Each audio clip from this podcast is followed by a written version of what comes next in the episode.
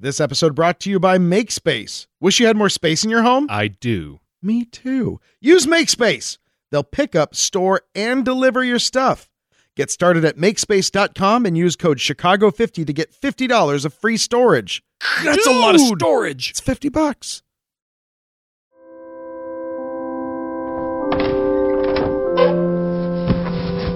Welcome, my child. You're in a safe place. Remember, by unholy law, everything you say in here is confidential. It has been three weeks since my last confession. hmm Last week, I was in a sauna. I see such man.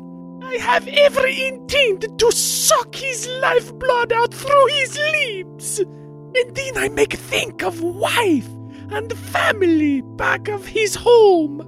Who is Albastor to ruin such thing? So you you didn't suck his his life force out through his lips.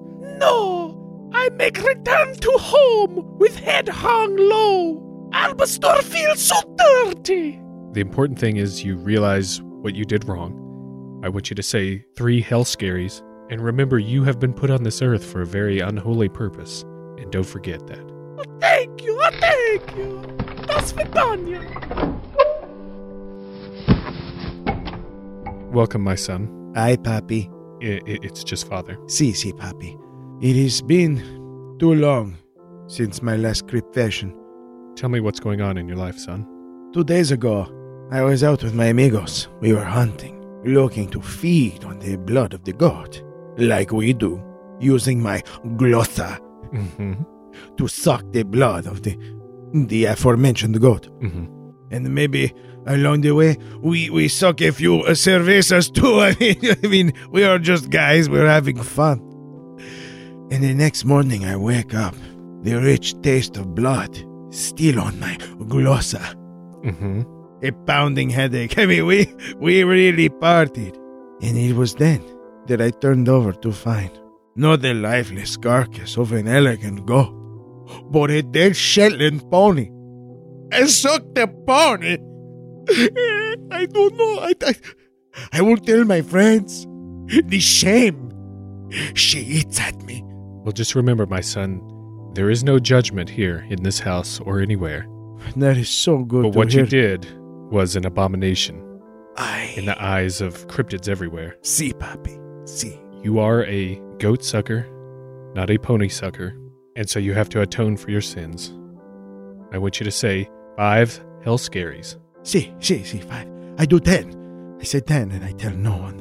and I I want you to go and leave some hay for that pony's family to atone for this. Gracias, Papi. Still still just father. See, Papi. See. Oh, it's been one day since me last confession. Nope, nope, nope, nope. We made a rule. 72 Oh, no, no, hours between confessions. You have to stick to it, Jack. I, I, I.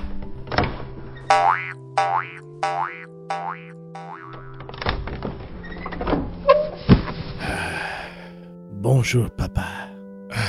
It's it's father and welcome, my son. How do I begin to tell you of the torment within me?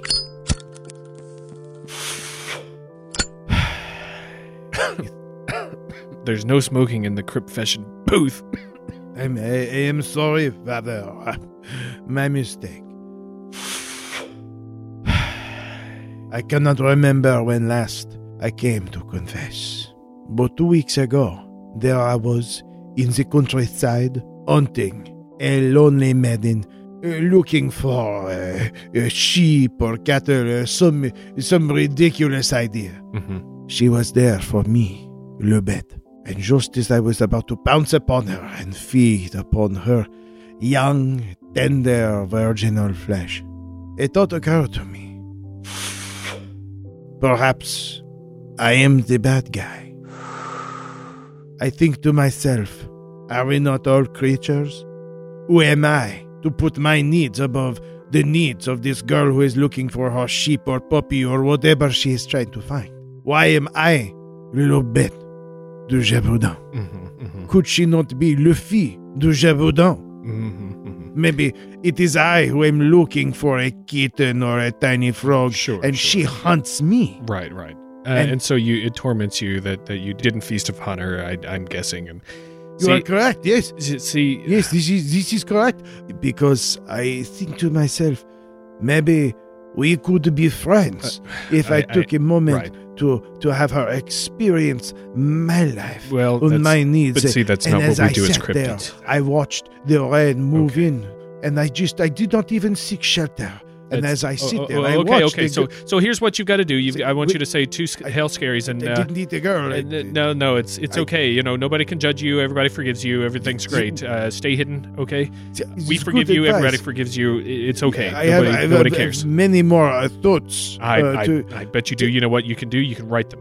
Write them down. Leave them in a letter. I, I, I write to you then. Yeah. Merci. You, you're welcome. A biento. Oh, okay.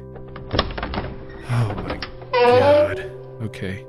Uh, sorry, everybody. Uh, Cryptfession is is over for today. I've got a 5:30 possession. I need to go and try and perform. I'll hear your Cryptfession tomorrow.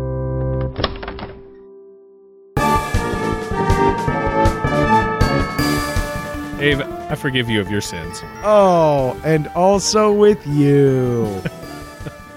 I don't know. I've never gone to confession. I don't know what you say. well, I guess you can say that in there. One thing you can say is, "Hey, everybody." How you doing? this is how I talk now. I don't know what I'm doing. This is Blurry Photos. And I'm Dave Stecco. I'm David Flora. I'll be listening to your sins tonight. I will be acting your sins out. That's right. We make a good team that way. Yeah, see? That's that's how that's how teamwork goes. And then next week we switch. Can't wait for next week. Oh, We got a good episode for you. we sure do. How are you doing, dear listener? I know, I know this is already feeling more wholesome than maybe a flo- f- blurry photober episode. Doesn't this doesn't have nearly as much spookily or dukily? Mm-hmm, mm-hmm. We've gotten into November already. It's already halfway over, which is stupid. Yeah. God, It's pretty crazy. I don't I don't even know how that's humanly possible. Part of it, I think, is uh, weather patterns have been pretty strange around where we are lately. Yeah, it's still warm as F dog. yeah. And The F it- stands for f- and it sucks. Things have been busy around uh, around here for Yep. for us, especially for Dave. I I'm a work zombie. You are craving the flesh of, Of someone with a better life yeah. it- for for where I work, the fall is just a crazy time, and I think this will be my.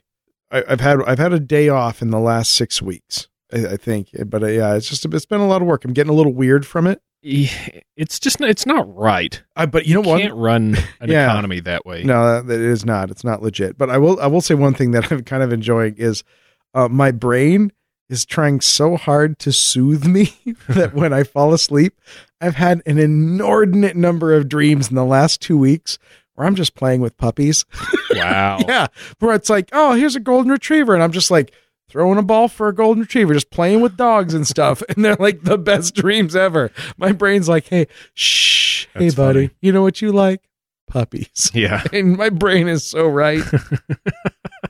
what have you been up to, Flora? Well, uh, before before we get too much into Bef- this, beflora? um, uh, if if you haven't caught wind of it, I I was on the uh, Unseen podcast just a Yeah. couple weeks ago. Uh, it was a lot of fun, but I want to thank those guys for having me on there. We talked about cryptids and stuff uh, uh, on it, and um, it, was a, it was a good time. So check that out when you get a chance. Oh gosh, I've got one other important piece of business before we get going. Ominous music sound.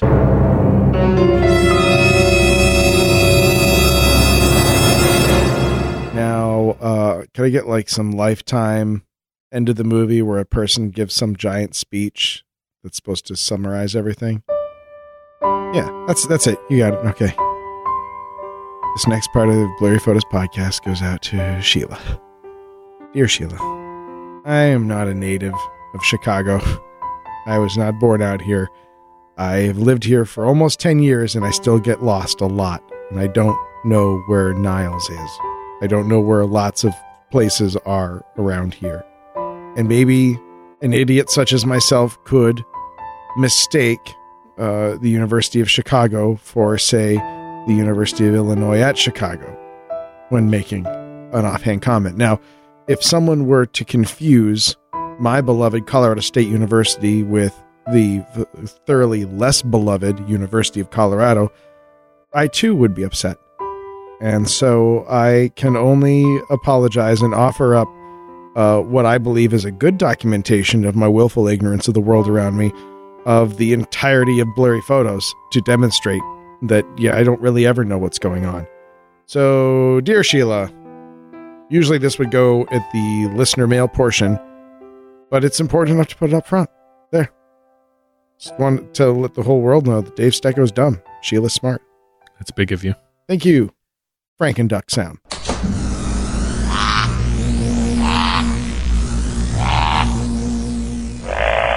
Okay, So we've got a real dense forest of a podcast for Oh. you tonight.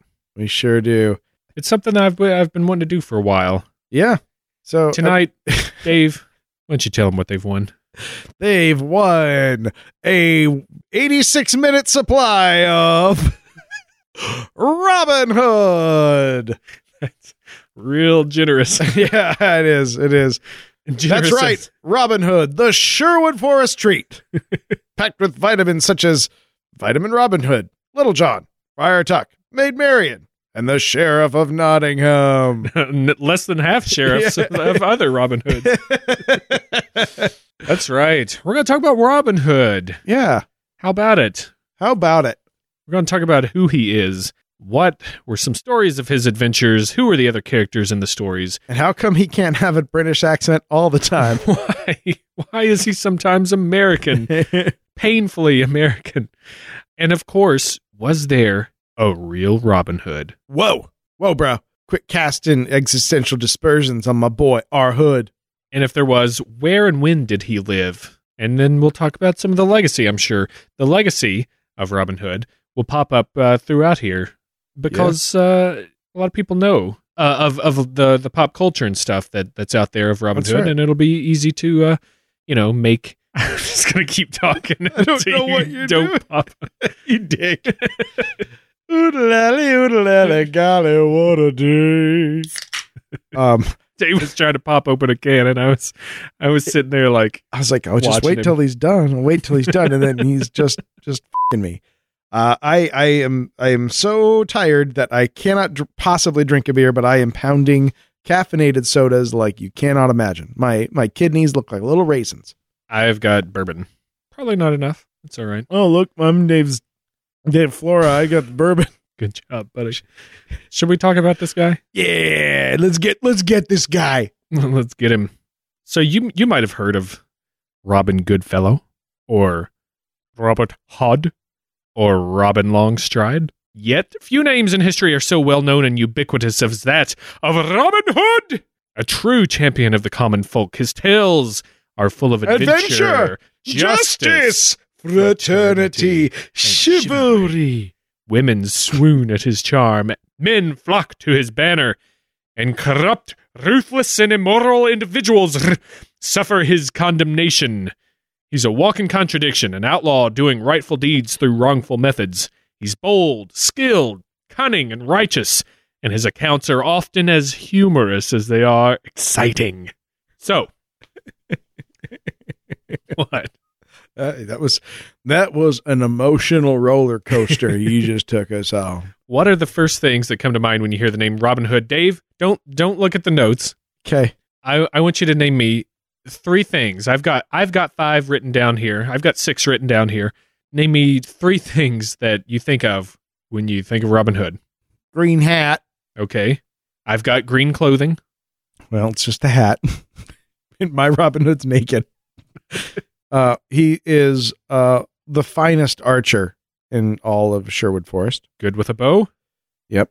Um, well, you have to say archer because Little John is good with a bow or staff or bow staff. It's not spelled the same, Donatello. Ah! Um, he's a master of disguise. I do not have that one. Yeah. And That's uh, that is one of the top three things you think of yeah, with Robin Hood. yeah, Okay, because he does like he does. most of. I mean, he, there's every Robin Hood movie I've ever seen. He dresses up to infiltrate. right. So I know, You're I know it doesn't. right. It doesn't really in the same way that like a, a spy is a master of disguise, but he is. it's a good point. Son of a bitch. Uh, Uh, he- and he oh he loves the lady singular, just the one. so I've here's here's the things that that I think of or I thought of before I did the notes. Good with a bow. Rob from the rich, give to the poor. Oh yeah, how did I f- that up? Or disguise. uh, the merry men. Oh yeah, Green clothing. Sherwood Forest. Uh, and uh, Sheriff of Nottingham, or the enemies that he has there's that totally awesome episode of Star Trek: The Next Generation. with Q. yeah, where he makes them all there, and, and Data takes an arrow to the chest and just gives no. Yeah, that's a good one. and Geordi La Forge, I don't think he ever said why the f- am I Friar Tuck, but I think he was a no, he wasn't He Friar was uh, Tuck. Alan-a-Dale. yeah, he was Alan-a-Dale. Uh, It was. It's a good bit when Worf takes his loot though oh yeah. and just smashes it. Uh, Star Trek: The Next Generation, episode Qpid. So, okay, what if I told you though, Dave? yeah. Only a couple of those traits are true.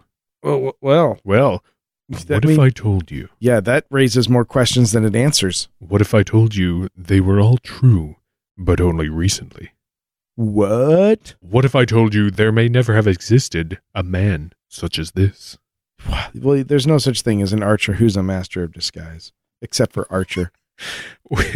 He invented the tactical turtleneck. we're going. Uh, we're going to tear into the legend of Robin Hood. And then we're gonna tear it apart. But then we're gonna go, oh god, what have I done? And glue it back Yeah, together and hope nobody notices.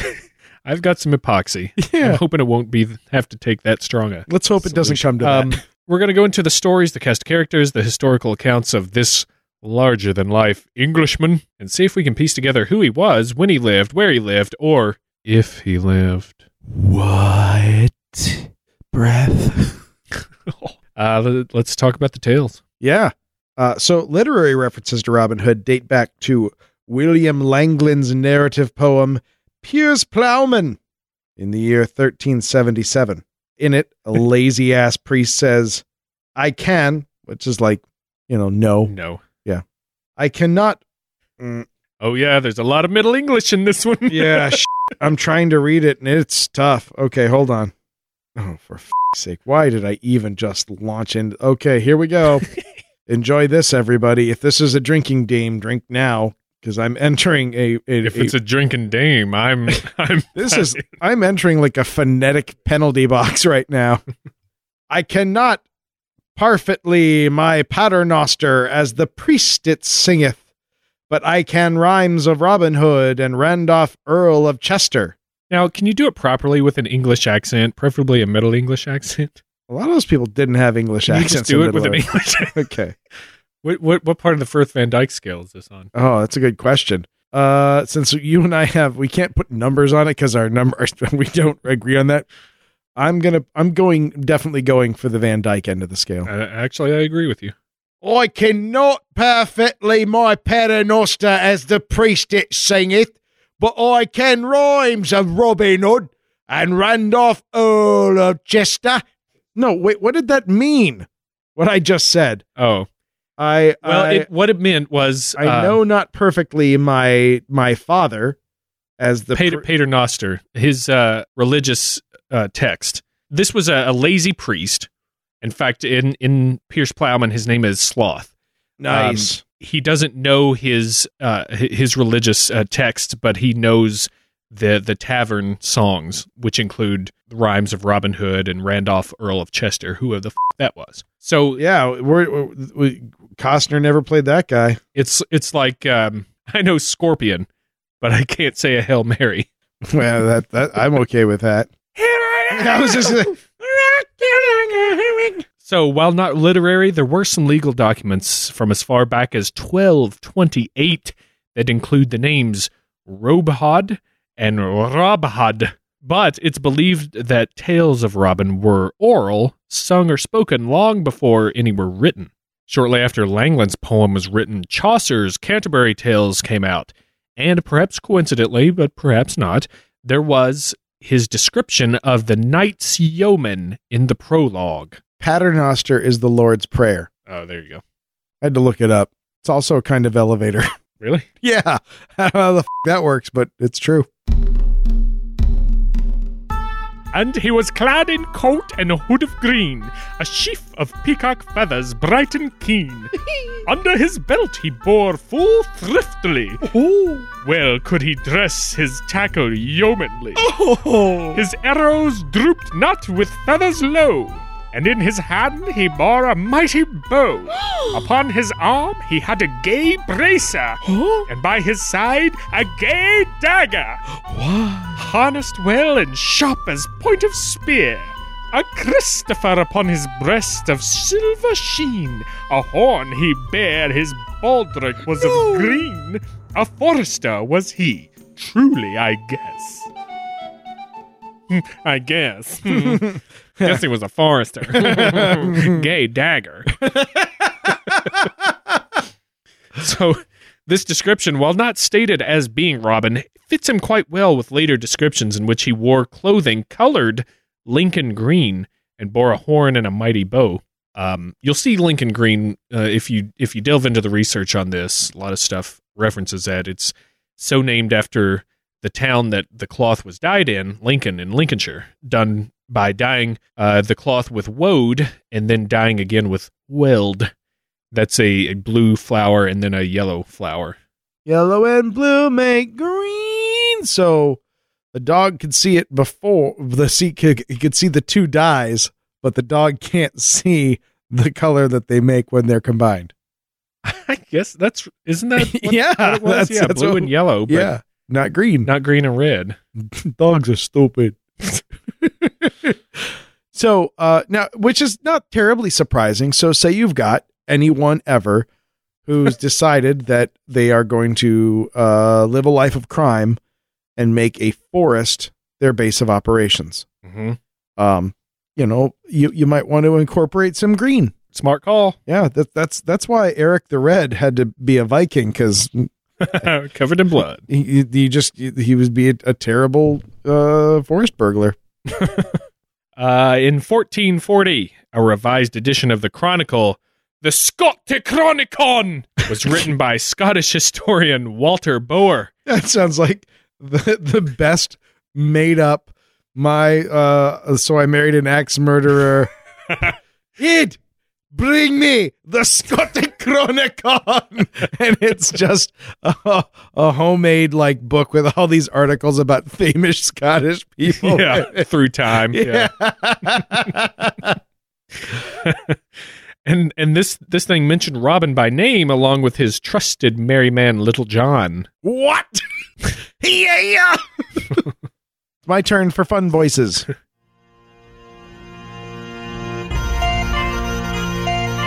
Ah, and then arose a famous murderer, Robert Hood, as well as Little John, together with their accomplices from among the disinherited, whom the foolish populace are so inordinately fond of celebrating in tragedies and comedies, and about whom they are delighted to hear the jesters and minstrels sing above all other ballads.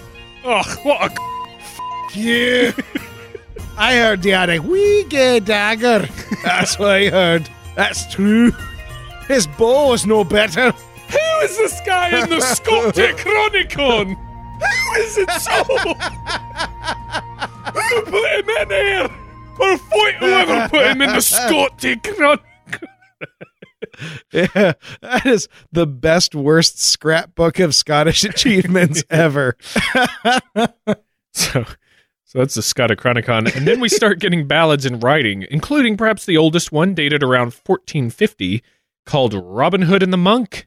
In it, we hear a rather gruesome tale where Robin decides to go to St. Mary's in Nottingham for Mass because of his Ew. devotion to the Oh. Virgin Mary. What? That- oh, I thought that was the hard part. Hard part. Mass back then was like forever. Oh, it's yeah. like seven days. no bathroom breaks. he he ends up getting arrested by the sheriff after a monk he had previously robbed recognized him. When his men hear of his imprisonment, Little John and Much, the miller's son, Never heard of that guy. decide to rescue him and end up catching the monk and his young squire on their way to tell the king the news. Angered at the monk's role in the situation, Little John draws his sword and beheads the monk. Nice. Much, not wanting to leave any witnesses, chops the young page's head off as well. Well, those kid, those are like tissue paper people. Ugh. There's like Well, they have a box of pages and they pull one out, and then the previous one's holding onto the ankle, and he just kind of comes out a little bit and waits. How they did things back then. I there's also a vampire problem in England at the time. I have slept so little for so long now. They, they then put on the victim's clothes and proceeded to the king themselves. They told the king of the news. They were decapitated. Their clothes are soaked in blood. Uh, herder, all right. I'm a dumb monk, your highness. A burr, a burr. Um, I was too busy eating cat poop to know anything. and then I stabbed the cat and bled all over me. Oops. Uh, well, besides pointing out that fallacy, I just want them to be the, the worst version of the, the monk in the page they could. everybody's the worst version. The king, delighted, gave them some money and the royal seal to take to the sheriff in order to have Robin brought back to the king's court. So Little John and Much hurried back to Nottingham, presented the sheriff with the seal, and feeling prideful, the sheriff threw a lavish party that night. So after everyone had gotten well pissed, Little John and Much snuck into the jail, killed the jailer, and rescued Robin. Little John later tried to quit the merry men, but Robin convinced him to stay. Um, so that's uh that's how Robin Hood and the Monk went.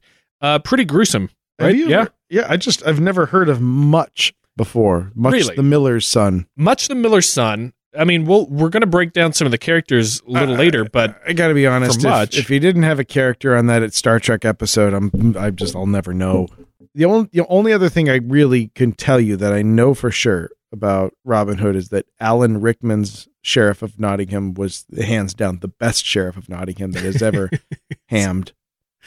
uh, yeah. Well, it's Alan Rickman, of course. Cancel Christmas. You, my room, ten thirty. You, ten forty five. Bring a friend. Yeah, uh, um, and it's funny because Much is one of the main dudes. He's one of the earliest mentioned characters. Yeah, and and in there. and I, you know, I saw him a lot in my research, and the whole time, I honestly, for a while, I was like, what, much, what? I, I, I, I thought it was just some weird Britishism that I wasn't getting, and then I was like, Mhm. no, that's a capital M every time. Yeah, That's a terrible name. The th- there's some thought that um, It's uh, all just a horrible joke on me. his his parents, um, Hated him, well, his parents would be like, "Oh, that's our son, but he's not much," but then he wouldn't And be then it- and then it people just started calling him Much. They shortened all that. Oh, he's not much. He's not much. Just Much. okay, I, that I know it's a weird name. because it seems it just feels like to me everyone else's names get elongated. Yeah, You've got John, could just be John. yeah. as short as shit gets. No, no, that's Little John. That's our, our Aaron of of of, of Venver. No, this is Lord Mensleydale of of Chival Change. I'm just these are not people interested in brevity. Sherwood Ford, 40 miles northeast of Chival Change on the King's Road. um, is that overseen by the Earl of Venver? so, uh, so we'll get back to, to much in a little bit, but um, oh, at this time in history, we get to one of the most famous works of the Hood mythology. a jest of Robin Hood. This was around 1475, uh, give or take 25 years, I think. It's a collection of Robin Hood stories that most likely already existed at the time. And jest, in this case, spelled with a G, meaning a tale of adventures. I think of it as like Reader's Digest, Yeah, just like that, you know? Well, yeah, and also this is from a compilation. You know, Mhm. this is a greatest hits. You know, these this is like the Woods Woodsby stories to tell children. Yeah. Okay, you ready? You got I'm- this? You boy, howdy! This is your Middle English for you.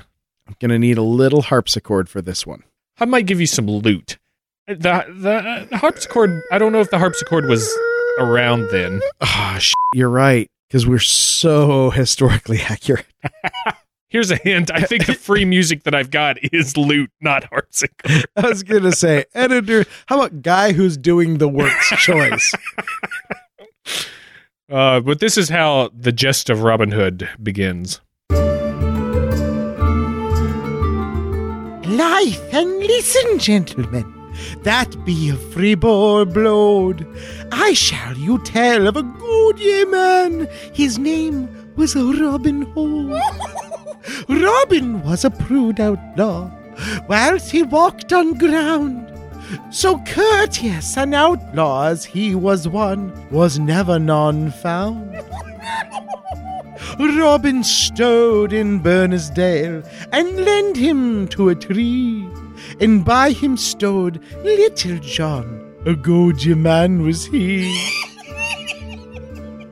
and also did good Scarlock, and much the miller's son. And there was none itch in his body, but it was worth a grum. and with these words, I have summoned the witch. Oh man. So so the jest uh, Were you delighted into spasm? yeah. The jest interweaves several tales of Robin's exploits, including Robin in the Knight, named Sir Richard of the Lee, Robin in the archery contest, Little John and the Sheriff, and the rescue of the knight, again Sir Richard of the Lee. In summary, Robin meets with a lowly knight who owes him money to the corrupt church, and because of the knight's honesty and good manners, Robin gives him the money to pay the debt. Little John is asked to infiltrate the sheriff's home as a servant, and after spending some weeks there, he convinces the sheriff's cook to come back to Robin's band in the forest. The sheriff follows and gets robbed and sent back tied to a horse. The sheriff then lays a trap for Robin in the form of an archery contest, but Robin and his men escape to the safety of Sir Richard, whom he had helped earlier. The sheriff manages to kidnap Sir Richard not long after, and Robin and his men end up rescuing him and beheading the sheriff. King Edward, angry but curious at him, disguises himself and meets up with Robin in the forest, only to be impressed by the merry men and hired many on to join his court. Robin becomes bored quickly, however, and returns to the forest. He is later betrayed by his cousin and dies, leaving a noble memory. Now, are there any Robin Hood story? I have a bone to pick with Robin Hood. Is there any stories in which everyone keeps their heads? Because for some reason, it's like, I want to be a Robin Hood, but oh, there goes another head. Early on, nay, good sir. Nay. nay, heads rolled in these tales. Yeah, and I think, does that mean that everyone was just getting their heads cut off all the time back then? Does it mean that? Does it mean that everybody had really sharp swords? It takes a lot to cut a dude's head off. It really does. what the shit? I mean, even those uh, headsmen, and I'm, I think this is one of those historical things that most people know. Uh, headsmen were notoriously drunk and notoriously bad at cutting off heads. That's why the French invented the guillotine. They needed a machine to do it because people are not good at head removal. and if you if you're if and you people are not good at getting their heads removed. yeah, if you a lot miss, of muscles there. suddenly you just bury your axe in some the between the shoulder blades. It gets caught in the the bones. I don't know, but you know it's not that easy to Well. take a head off. According to this, it was like smacking somebody in the face. Yeah, here's a good example. Take a carpet, roll it up until it's uh you know neck thick, then get a sword which you have laying around. And try to do that in one swing. Try to get through the carpet in one swing. Wait, wait, wait, wait, wait, wait. But oh, but also there's Fill a, it with a bunch of shit. Yeah, there's also a broom handle in the middle of the rolled up carpet. That's not easy to cut through. So But, Anyway. but what's important is that you're practicing. the jest has been described as both tavern entertainment and social commentary. There are definite notes of class consciousness, as well as strong viewpoints on corruption and injustice in government and the church. Occupy Nottingham. Nottingham. uh, the jest definitely helped codify the tales, especially as printing became more available. Shortly after the jest came onto the scene, the ballads of Robin and the Potter and Robin and Guy of Gisborne also showed up. These are the early works um, Yeah. that that a lot of stuff drew from because that's all we had. That's as far as back as we can go and and know what we're talking about in a way. There are references to plays dating back to the mid 15th century and prior. However, the only surviving texts seem derived from pre existing ballads around the time of the jest. Robin became associated with the May Games later in the 1400s, and in the last decade of the 16th century, he is mentioned in Shakespeare's The Two Gentlemen of Verona and As You Like It. Just a just a his Yeah. name thrown out there in there. He, he got he got some some name drops Yeah. on that. Now, see, at, at about this exact time, that's when just what you were saying, printing is starting to pick up. Uh, people are starting to get a hold of books, and these kind of stories carry a ton of appeal. Yeah. I mean, the, just like they do today, there's action, adventure, romance, and Heads of, and off. of course, of course, decapitation. it's dumb. I even have to say it. It's hot. It Yeah. was hot. Decapitation was so hot then. So hot. and so they started making uh, these things called broadsides, which was just one, uh, just one big sheet printed on one side. Uh, also collections uh, and anthologies, uh, tiny books that were made for traveling called chat books. And then, and obviously, once things get popular, people want to add to that, you know? Yeah. And so that's when you see some of these other characters like uh, Friar Tuck shows up, Maid Marian shows up. Um, suddenly, Robin it doesn't just have to shoot an arrow. Now he's got a quarter staff that he can whip around. Yep. Uh, and so these these stories, and they also not only their content and their cast of characters start to expand, but the kind of stories that are told start to expand. Now instead of uh, you know summer blockbusters by ye old Michael Bay. B A Y Y E. Yeah. Um, because he lived on a boat on the water. Um, now they're getting into comedic stories. Mm-hmm. But here's the weird thing. It's sort of like a, a weird uh Mr. Magoo kind of thing Yeah. where he's like this bumbling dipshit that that just keeps slipping on banana peels and falling into chests full of gold. uh, you know, where everyone's like, ah, this guy's so dumb, but the, the sheriff still can't quite catch him and everything still just just works out, which is, you know, the and it, like I like how little some entertainment changes, you know, like the Mm. the concept of like uh the man who knew too little Mhm. the the oh now you're a super spy but since you don't know what you're doing you're somehow thwarting everyone Yeah. you know and so and that was a, a popular uh a genre i guess you would say for for robin hood for a long time Yeah. And even with his um, simple behavior like that, he still there's still a hint that he was kind of a step ahead of everybody in a way. You know, that, that it was kind of like an act. He he's just that clever that he he just pretends to to be but i don't buy it i think that i think that he was old timey forrest gump he's just he had a luck bow is what he had. Well, speaking of bow and quarterstaff and other other weapons of, of the day, I read some things that said the quarterstaffs were seven to eight feet in length. Yeah a quarter of what Well, it's a mile It's- the quarter part comes into where you hold it, yeah yeah likely but doesn't seven to eight feet for a, a staff seem just unwieldy?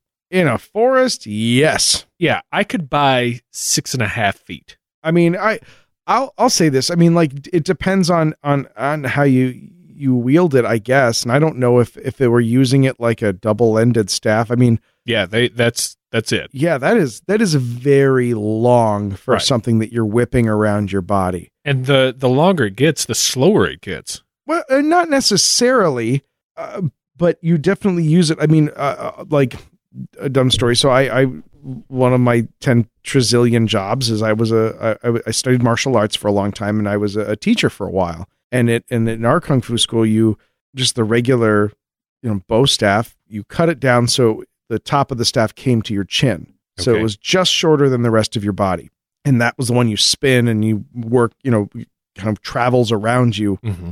uh, and then there was the cune, which is the single-ended staff, which is imagine just a bigger, beefier pool cue. It was it was fatter on one end than it was on the other, Hmm. and and not totally dissimilar from like say a, a spear without a tip.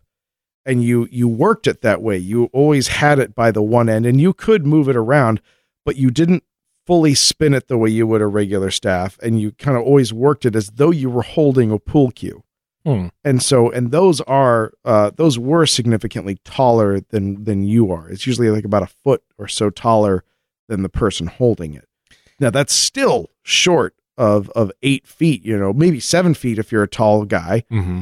And I think people were generally smaller then, so you Sure. could assume that this is things what what they're describing is still well over a foot taller than they are. And so even then, that's that's tough. I mean, I don't, I don't know how that works. And and I know that halberds and um, pikes and and things that um, eh, foot foot soldiers or infantry would use would be that tall, but that's because they were stopping horses from yeah, those are all exclusively for use against cavalry. yeah, so you, you wouldn't be hand to hand fighting in a forest with those just Ye- as a a yeoman's weapon. You know what I mean? Yeah, and I wonder if there's a little exaggeration It could to be. to the size of you know hey, how big is that staff you Yeah. got going over there? But I did see that in a couple spots. It's, it's now the the bow itself at least six feet long. I Yeah. can makes sense. get that. Those things it took a lot of power to draw it, and then it had a lot of power when it loosed. Yeah, we've talked about that. We talked in our uh, our legendary weapons, Yeah. the, the the English longbow. Right, exactly. Now, I don't think that Robin Hood was using a proper English longbow. Like a, an English longbow is would be at the worst inefficient, cumbersome, way too big for again use in the forest. People, you know, I'm sure people did hunt with them, Mhm. but that's I would imagine, you know, trying to move through the brush with this gigantic heavy bow um, that was designed to shoot things so far out. Uh, and, and I, I would be surprised at that. I, I think there are there you know there's a reason why there's like hunting bows and smaller recurve bows that Mm. are that are lighter and, and accurate and and you don't need I keep remember the English longbow. I mean the shaft on those things is like bigger than your thumb. Like you you don't need that much power to bring down a deer or anything like that. So I I don't know. well, eh, all, all good points. Uh, a lot of the sources say that he could shoot upwards of 350 yards with this, which a normal English longbow is good at at about 200 yards. And of course, with Robin Hood, he's got to go Yep. further. Probably because he was uh, what uh, uh, Amish. yeah, yeah, yeah. To do well, the uh, half again, Half whatever again. the Eng- that's why they say English to this day. Um, but anyways, yeah, that's what they that's what the the legends say. 350 yards, uh, English longbow. Um, no, but I agree, like running around with a big, especially with the staff though. That that's what gets me. yeah, that's a uh, that, that that's just kind of surprising, I guess. So anyway, a couple of quick little tangents. So let's get into the 19th century was a very important point in the Robin Hood mythos with popular works by Joseph Ritson, uh, Sir Walter Scott, Thomas Love Peacock, and Pierce Egan, all featuring Robin Hood in some part. However, popularity soared when American author and illustrator Howard Pyle created a children's adaptation of the tales entitled The Merry Adventures of Robin Hood in 1883. This work has proved to be a big inspiration for the modern Robin Hood adventures, including Robin's ethos of stealing from the rich and giving to the poor, There it is. and elevated the stories from a literary perspective. Uh, so what he did was uh, he he took these stories, made them a little kid friendly, made them made them children's stories, as opposed to just being people getting their heads. I was going to say just off. as many, just as many decapitations, but uh, also there's like uh, some Jar Jar Binks style characters in there for the kids to lock into. Uh, by this time, Robin is a true hero, a moral figure fighting injustice and gaining redemption. The idea of him being a dispossessed noble or landowner also comes into play. Yeah, that's that's the Robin of of Locksley sort of angle there. That's right. That's right. More on that in a little bit. The 20th century saw Robin translated onto the silver screen with silent films, and then in 1938, The Adventures of Robin Hood, starring Errol Flynn and Olivia de Havilland, came on. Robin, the swashbuckler hero, loyal to King Richard the Lionheart and enemy to Prince John, the film was a huge success. And since then, the story has continued to evolve and grow, even as a push for more historical accuracy has been made recently. Have you? Yeah. Yes, we, we we're certainly really dialing in the accuracy on Robin Hood. Prince of Thieves? yeah, Prince of Thieves. uh what was the was there is there a Russell Crowe Robin Hood? That that was yeah. Yeah. That was the most recent um, uh, Robin Hood to come out, directed by Ridley Scott. I, I never saw it. Just I saw it. I, I, know it. that's right up oh that's that's right up your alley. I can see you seeing that.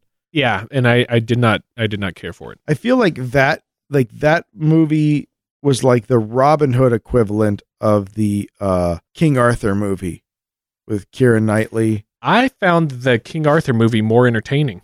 I like the King Arthur movie. I haven't seen that one, but I just feel like oh, these are like trying to really lock them into a historical time and, and fit them into a narrative. They did. It, it was Yeah. just it kind of came across as boring in that respect. I mean, I don't, I, I can't imagine anyone else hasn't already thought about this, Mhm. but um, best best adaptation, uh, the Disney one. Oh, sure, sure, and uh, awesome. and we might be getting a little too into the uh, the legacy pop culture stuff, but I was going to ask you if you'd seen the 1938 Errol Flynn. No, no, I'm I'm I'm ignorant. Uh, I I just watched it. It's good. Oh, sweet. Um, there's a there's a reason I think that they didn't make any Robin Hood movies after that. They actually made them about Robin Hood's son that they invented because they everybody was like, we can't do anything better than this. Why would why would we even try? Now his son, who's not quite as good, so his adventures might not be quite as good. Anyway, we can talk about more of that later. Let's talk about some of these characters, oh yeah, and uh, and we'll, we'll get we'll start with uh, Robin of the Hood himself a little more. So Robin, originally now in the in the tales, a proud, brave, righteous fellow, he was nonetheless ruthless in his robbery and did not give to the poor. mine. Nowhere in the early ballads is there mention of Robin or his merry men robbing from the rich to give to the poor. However, he did not rob from the poor and the morally just either. In the jest, Robin does say, Or if he be a poor man, of my good he shall have some. he was an expert swordsman and an even experter bowman. but he did not concern himself with a quarterstaff until the 18th century broadside Robin Hood and Little John. He also carried a dagger. Gay.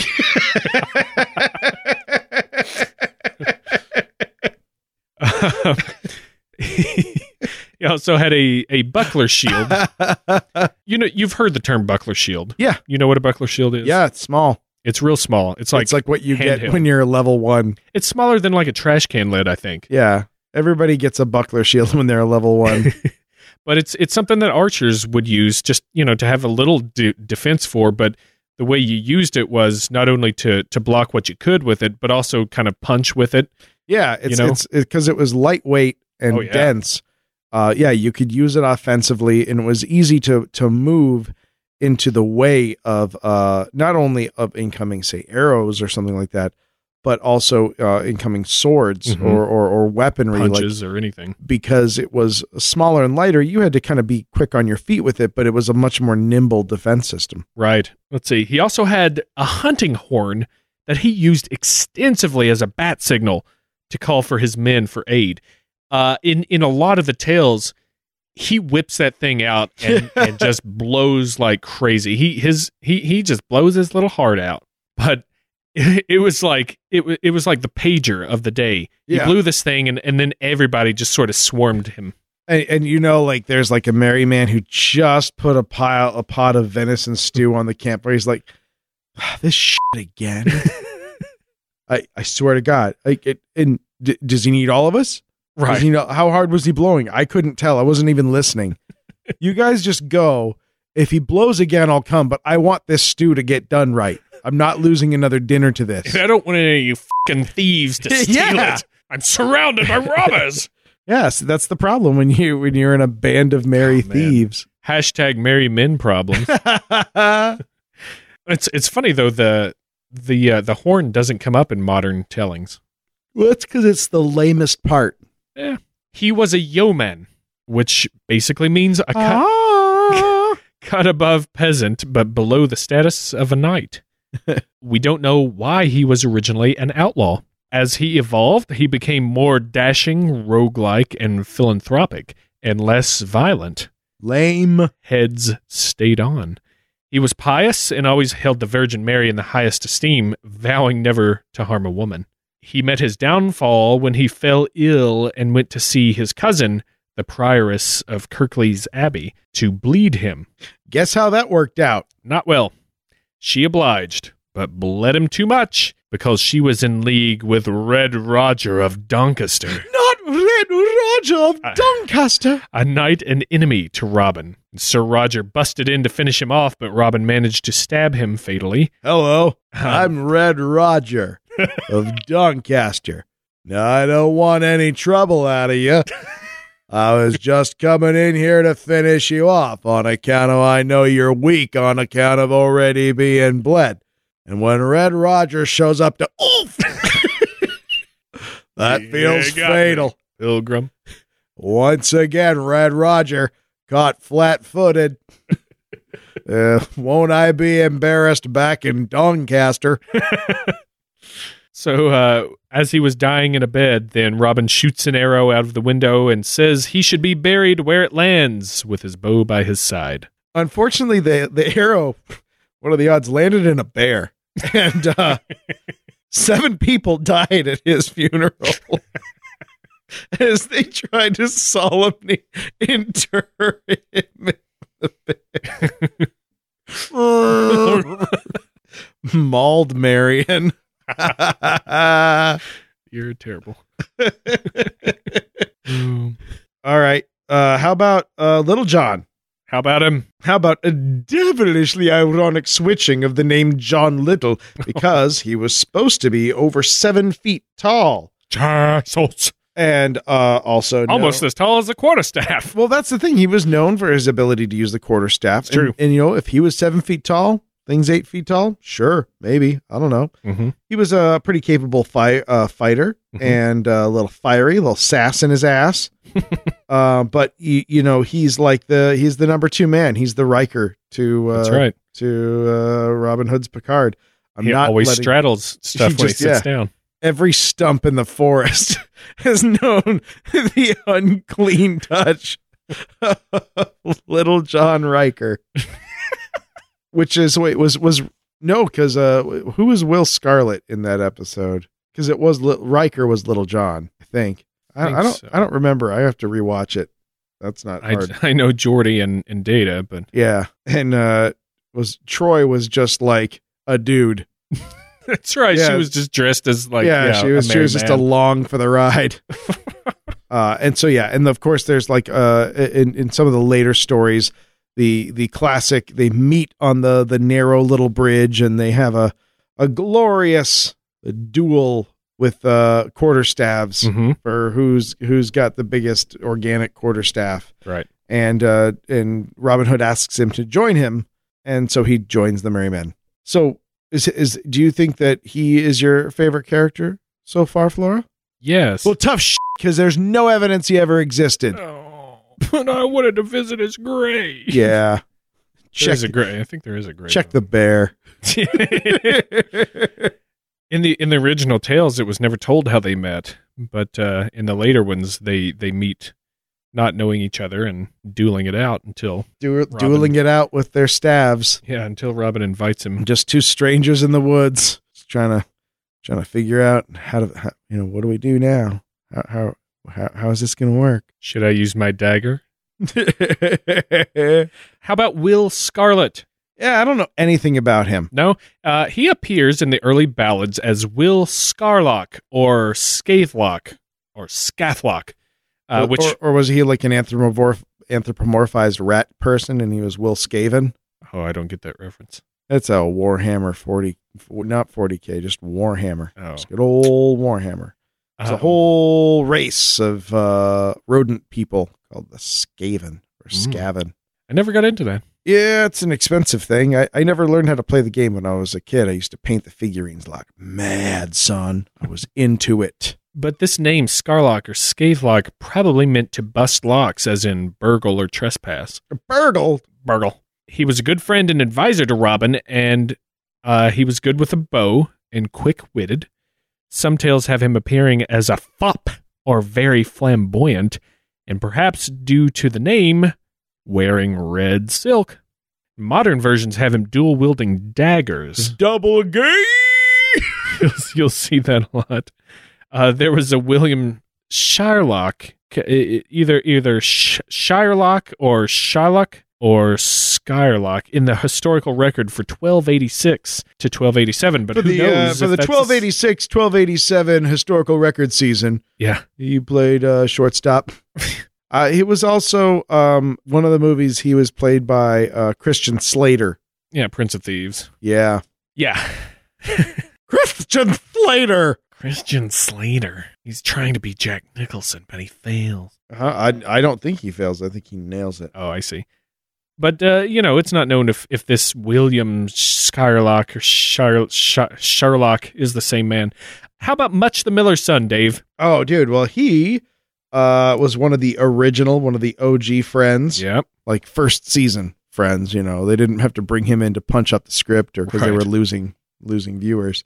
He uh, sort of antithetical to Little John, very small, but still a, a competent fighter. Knew how to uh, arch, and uh, sort of a like a, a lackey to Robin, but also super horned up. really into the ladies, literally. Didn't have any daggers. Yeah, no, not a dagger to be found on him. Uh, in in sometimes known as Midge, which is hilarious. Uh, and his story is that he became an outlaw when he got caught poaching deer. Is do you think that he's one of your favorite characters, Flora? Yeah. Probably. Oh, that's awesome because there's no historical evidence he ever existed. Oh, much. Take everything you like and break it. Oh, we don't Oh, know much. Billy. You don't you don't know much. The Miller's son. Yeah, so he's one of the OGs. Yeah. Um, Which brings us to the most delightful name to spoonerize on the list, Friar Tuck. are you satisfied with with much? Are you satisfied with what you learned about much? Um, just the fact that he exists is fun to learn. He is in some. He he's in the the Errol Flynn for sure. Yeah. He's in the uh the BBC Robin Hood, which we'll get to later. But anyway, much Friar Tuck, an What was, honest the, what was the what was the famous song from Robin Hood, Prince of Thieves that everyone was into? the Bryan Adams Yeah. song. What was it? Every, Every day, I do it all for you. Okay. Yeah. All right. Fair enough. For some reason, I kept hearing Rod Stewart's "And we'll do it all for one," but of course, that's for Three Musketeers. It, Oh, it's pretty pretty obvious that that's not with that. I know this. I could sing it if I heard him singing it, Bryan Adams. But every time I try to think of it without the music, I always think of every move you make, See, I keep hearing Rod Stewart, and I couldn't even tell you why, but yeah. every breath you take. Whatever. do it of you. Yeah, you're right. Now you got me doing it. Right? It. Well, I guess that's some songs that we were going to sing brilliantly that are ruined now. God, I, I've just started. Thanks, Sting. I, I I just started realized that I just talked exactly like uh, Betty Ebersol, just without the accent. Well, that's something we were gonna have, and now we don't. So Friar Tuck was an honest, if bawdy, man of the cloth. He's often portrayed as a round, jolly man who enjoys a good time a bit more than church duties. he was a decent fighter, actually really good with a sword, and more nimble than he appeared. He was sought after by Robin after tales of his prowess reached Robin's ears. Robin found him near Fountains Abbey, and Tuck, recognizing the outlaw, drew his sword and the two fought for hours until Robin blew his horn. Like he does. the merry men arrived. Tuck, however, whistled, and fifty hunting dogs surrounded the outlaws. where the where were they the whole time? Next to the merry men, yeah, no sh- Robin invited Tuck to join him then, and he did. And this is the version in the mid 17th century ballad, Robin Hood and the Curtal Friar. However, Tuck is never mentioned in the early ballads. He is mentioned in the play Robin Hood and the Sheriff around 1475, and in 1417, Robert Stafford, chaplain of Lindfield in Sussex, used the name of Frere Tuck when he committed robberies in the area, but this is thought to be unconnected right now. Uh, in any case, He arrives in the tales through the May games with Maid Marian in the 15th and 16th centuries. And speaking of Maid Marian, That's right. Let me tell you something about Maid Marian. She is a strong, independent woman who does not need a man to tell her what to do. Uh-huh. Mhm. she is not only the love interest of R- Robin Hood, but also a valued companion. Yep. She she's in there too. She's cutting heads off. if a if a if a, a throat needs slitting, she's like, "You just give me the knife. I will." God, I love you so much, Robin Hood. You just tell me who to kill. I just there's two things I'm I'm She here to terrible drunkard. I'm here. I'm here to love you and to kill your enemies. I don't. I'm sorry. I'm such a f- up. I just want to kiss your face and, and and then kill the sheriff of Nottingham. Yeah, I know he's a cop. I'll kill him. I love my version so much more. Calamity Maid. That's right. Uh, uh, unfortunately, she's usually uh, her her part of this criminal enterprise. She's like the face man. She's the infiltrator. She can get into uh, the highest fancy places and use her connections at court to kind of help set up the next big score. But she also did not appear in any of the early ballads and uh, only shows up with the the May festivities in the 16th and 17th century. And her kind of role is she cemented this this new and emerging narrative of uh, Robin Hood as the displaced landowner. Mm-hmm. Um, that you know she's also a part of that that kind of you know the the landed gentry world, and And Lord needs a lady. that's right. And there was also again a little bit of Robin's uh, connection with the Virgin Mary. Mm-hmm. Uh, you know, because that that's a little spoonful of dogmatic sugar that makes the medicine go down for, for any story. You got to make sure it's okay with with God. Uh, but yeah, no. So then, uh, and, and over time, again, she became you know like Foxy Brown in in Sherwood Forest. Yeah, she gets uh, she gets the feminist treatment uh, as time goes on. I mean, it's the only female character in the thing, Right. so obviously, Yeah, she's got to be pretty pretty hold her own. hard ass because she's like out in the woods with a bunch of dudes who have already shown a very cavalier attitude towards established law. right. These are gentlemen who are quite accustomed to eyebrow up, taking what they want.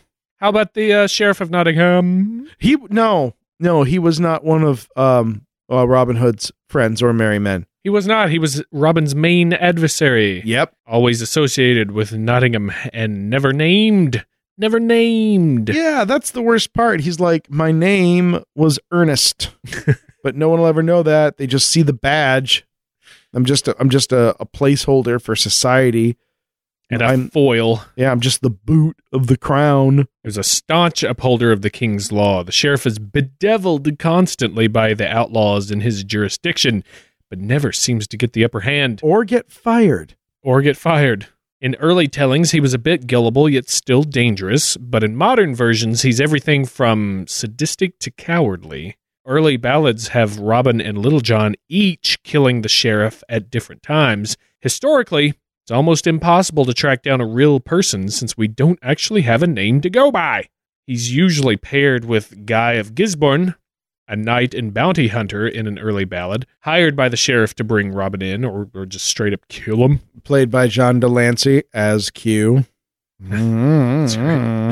Guy is described as dressed in horsehide in that tale and duels with Robin, almost defeating him until Robin, oh, guess what, Dave?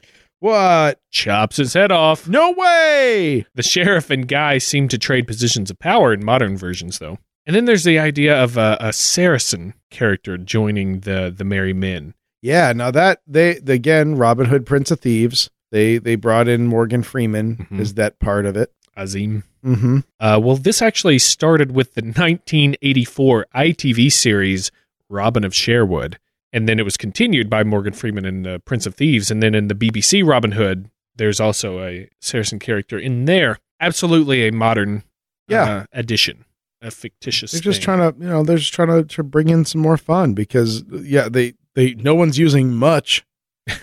There's there was no much in Prince of Thieves. I can tell you that much. Yeah, I think he's mentioned as being Robin's friend or something right at the beginning of it. Dagger friends.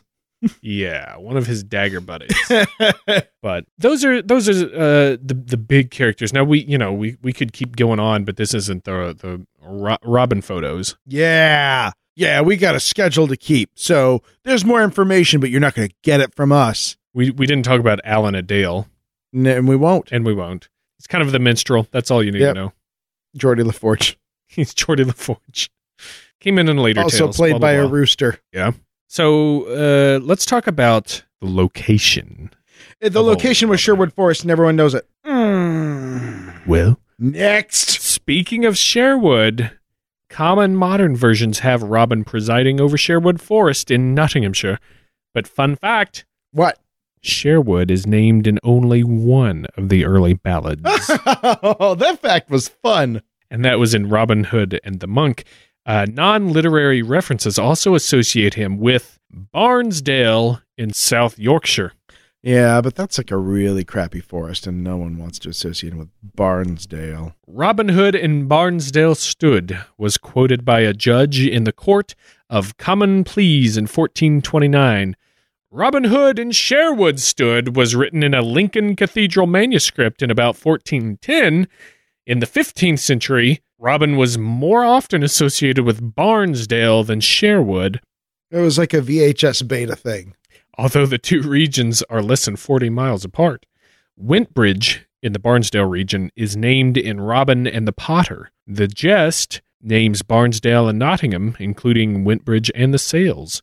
Sherwood is a logical place to house a forest bandit as it occupied about 100,000 acres of central Nottinghamshire in 1609 Ooh. and for at least the four centuries previous. Uh, it was over 20 miles long and 8 miles wide, Sherwood Forest was.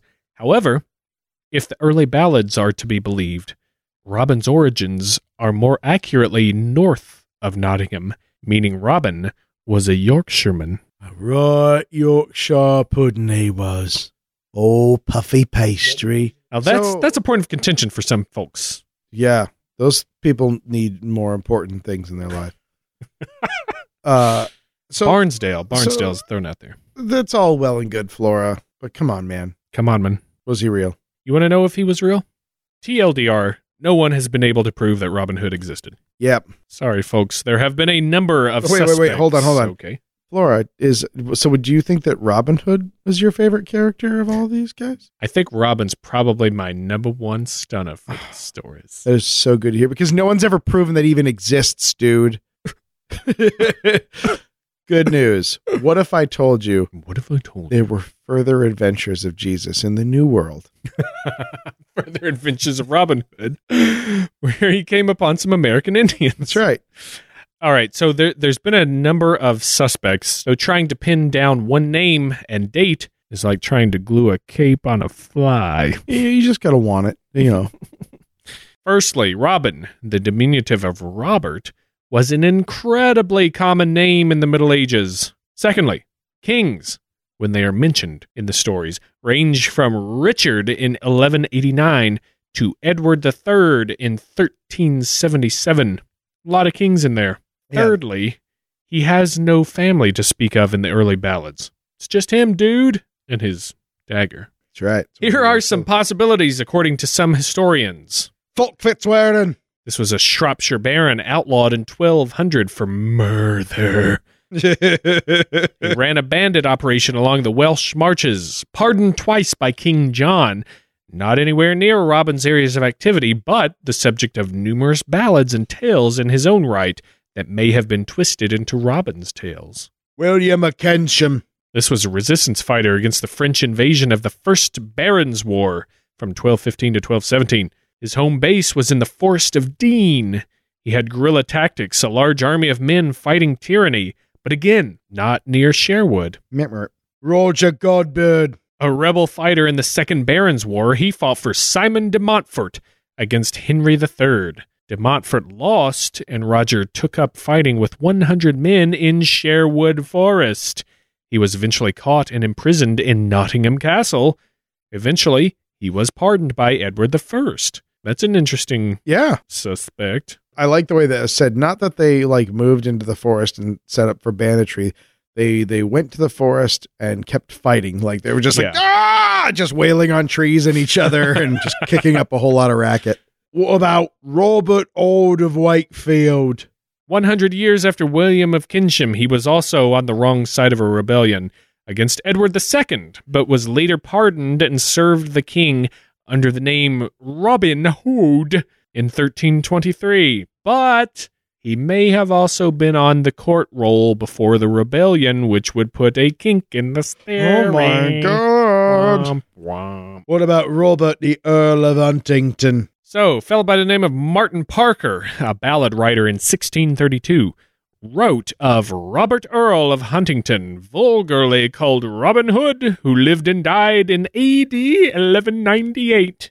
He also wrote an epitaph he claimed was from Robin's gravestone, which read, Robert Earl of Huntington lies under this little stone.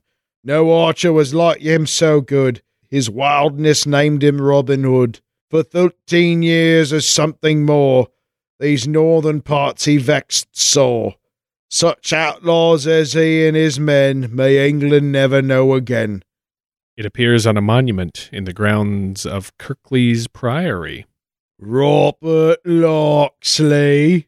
How about this? Uh, how about this guy? 17th century antiquarian Roger Dodsworth claimed a Robert Locksley from Bradfield Parish, South Yorkshire, was Robin Hood, and that Little John was the Earl of Huntington. Actually, Remember me? get back in the ground. Yeah. Oh. A court record from 1245 apparently names a Robert de Locksley, but it's not known whether Dodsworth just made it up or had actual evidence at the time. This name has been a popular go to in modern tellings as the displaced landowner. Everything I had do, I do it for you, Kevin Costner. and Morgan Freeman, too. and Alan Rickman. but not for Christian Slater.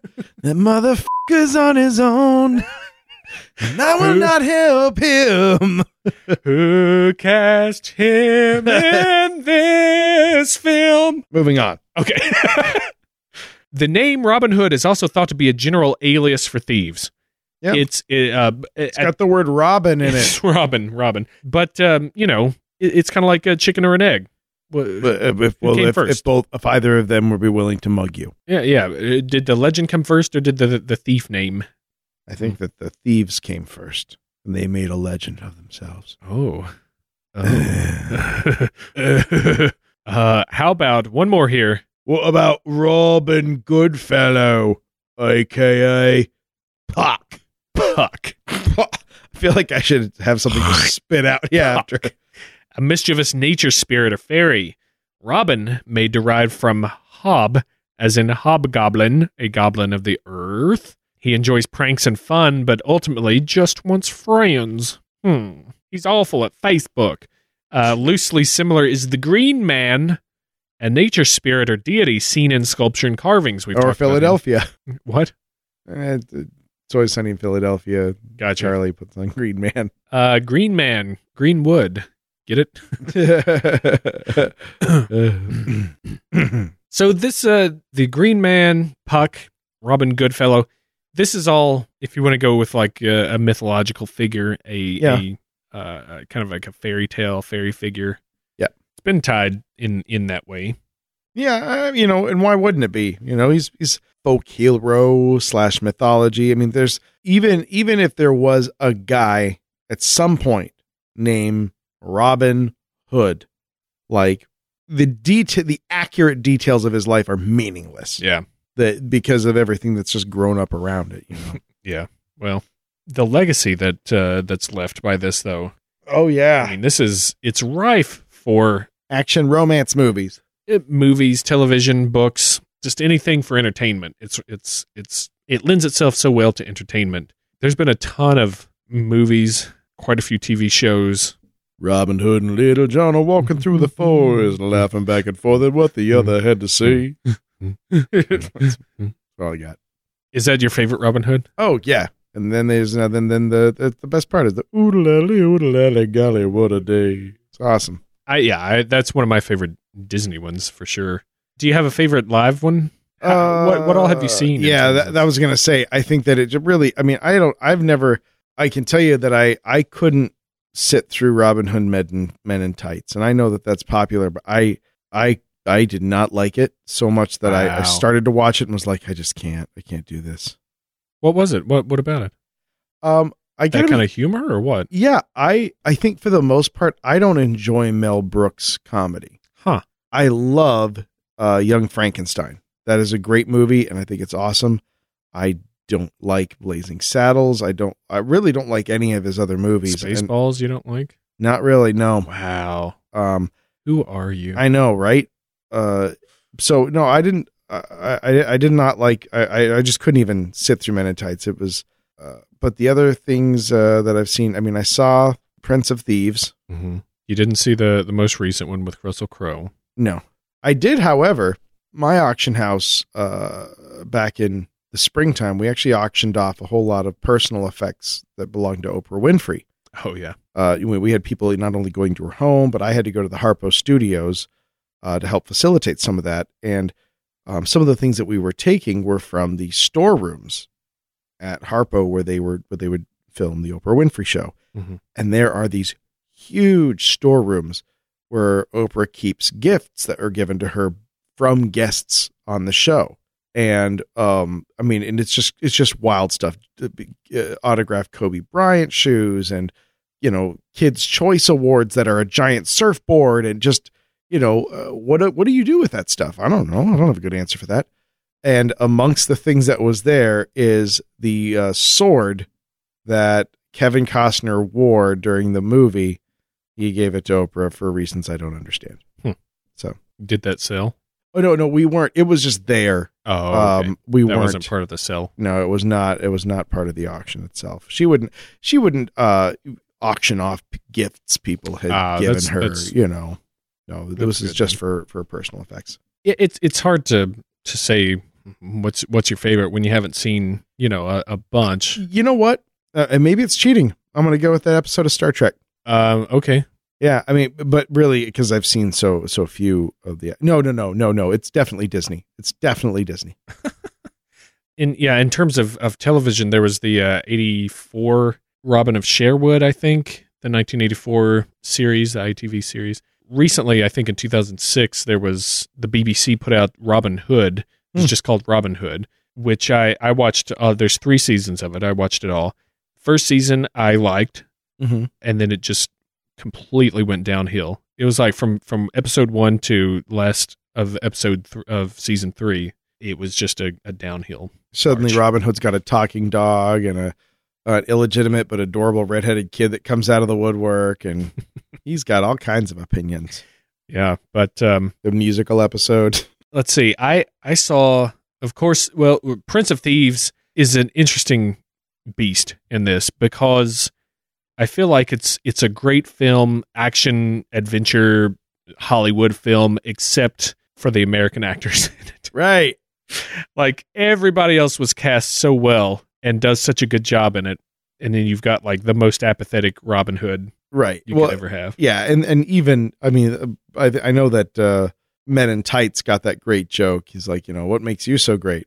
Well, unlike Yeah. other Robin Hoods, I can speak with an with a British accent. Yeah. you know. Cary Elwes uh was real and i i enjoyed men in tights i mean it's it's not my favorite but i i get Do i like Do you Mel enjoy Brooks Men stuff. in Tights? damn it Yeah. got me here you can have my dagger no i think it's a i think it's a funny movie i, I like the, the mel brooks stuff it surprises me that you don't especially spaceballs yeah. Uh, I and, and like I said, I just recently watched the uh, Errol Flynn Robin Hood, which I and I thought it was good too. I don't I don't know what my, if if it weren't for the Americans in Prince of Thieves, I would say that movie would be my favorite. Yeah. There's also Robin and the Seven Hoods, which was a Rat Oh, Pack movie set yeah. in gangster Chicago, which I haven't seen. I haven't seen that either, but I get the feeling that if I watch that, it would be my favorite. really, Oh yeah, I, I get the feeling it would be my least favorite. I love that. Shit. I mean, the the the uh, you know guys and dolls with uh, Mm. Sinatra and Marlon Brando. One of my all-time favorites. Hmm. Anyways, There you go. I think uh, I think that'll that'll tie us up for uh, for old Robin Hood in a nutshell. That's been split in twain. A Lincoln Green. Lincoln Green split in twain nutshell.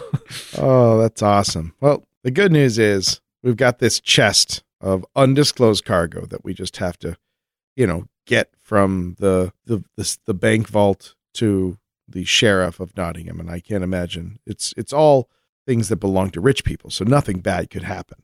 Clip clop, clip clop. Oh no, it is a robbery. And you are going to rob from us, to, to rob from the pun rich, to give to you the pun poor. I don't fucking know.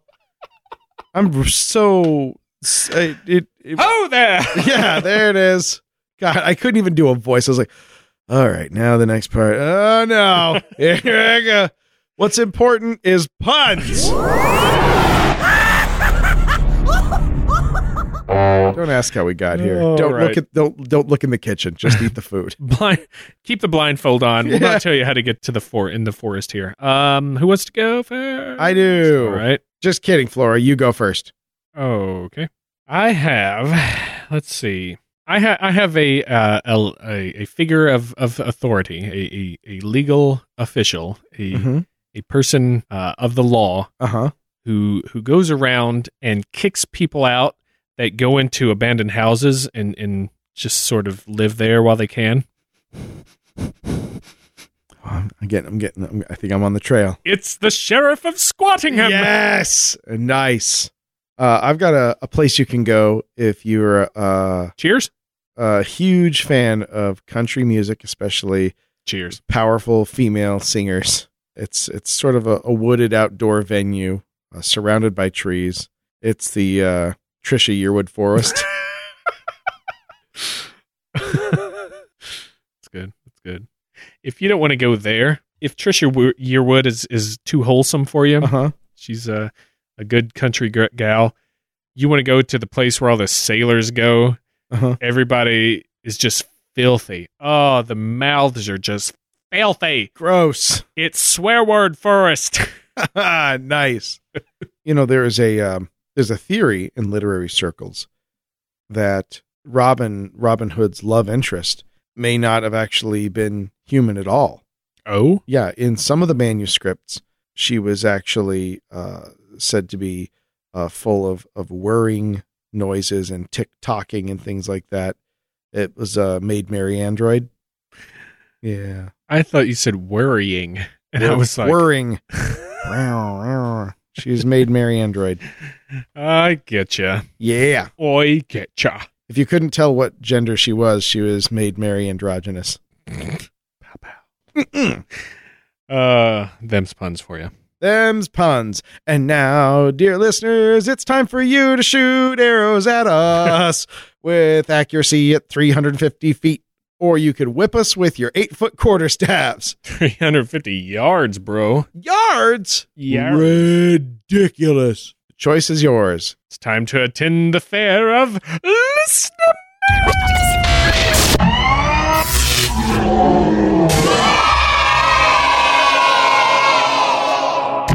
You know, do you know that we have a whole supplemental recorded? It's just floating out there in the ether.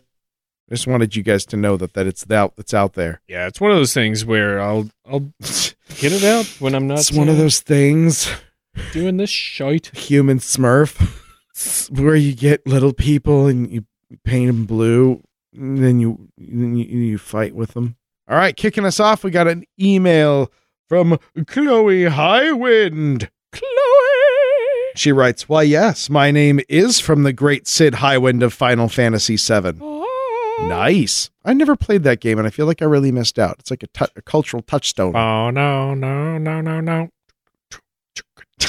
Shut up. Oh no no no. Also, she, uh, Chloe continues.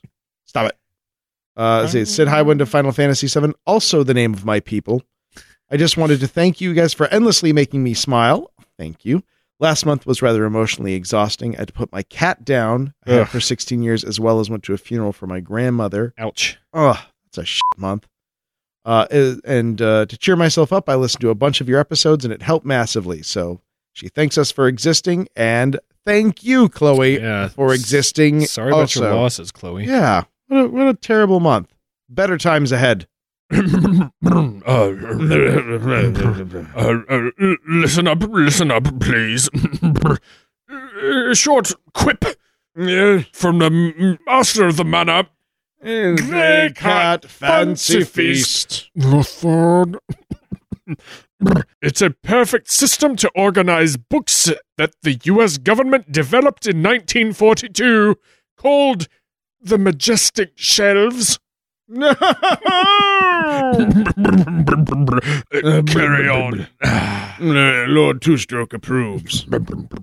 Uh, James the Skeptical Opke has a glorious mundane superpower.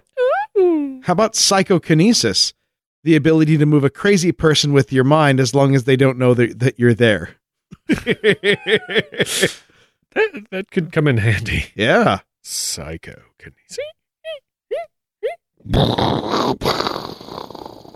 Dave, we've heard from Stormy Bay. Oh, she's so stormy, but who's going to say anything? She's a babe.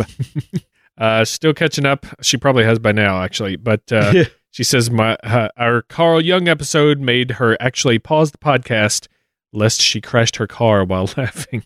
She's she developed the uh, the thought of this must be what a stroke feels like. See? It's a good feeling. Let's see. She says, "Don't diss on D and D druids, Dave. You son of a bitch." And uh, also, she she gives a shout out to uh, the listener Roslyn who got her into the podcast. Thank you, Roslyn. Way to go, Hello. Rosalind. Uh, she's the one who who drew that awesome Guns and Rosebud uh, picture for us, and uh, she was watching the Rooster Teeth guys play uh, a God- Godzilla video game where where Godzilla fought Mecha Godzilla, and she said through the video she was making the uh, the noise. yeah. Do it. So she says, uh, "Salutations and fair weather from your friendly frowny cloud down under." Thank you, Stormy Babe. Thanks, Stormy Babe.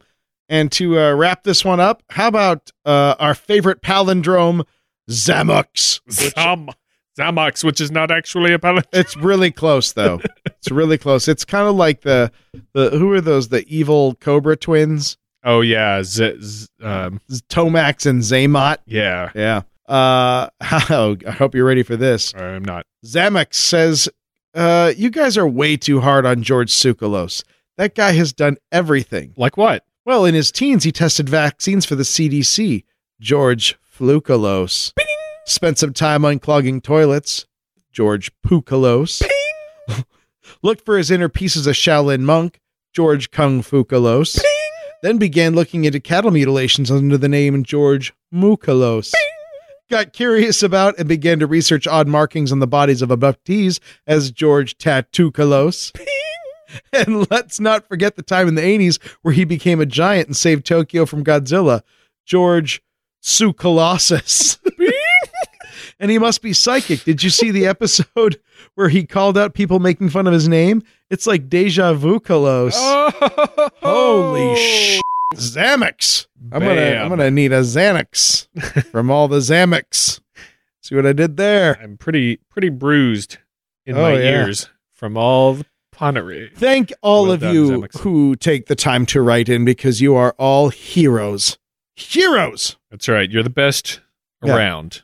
I think that you're heroes. I think that if you had the choice between uh, saving the life of another human being and writing an, an email to blurry photos, no matter which you choose, you're a hero. That's right. But you can only choose one, just to point it out.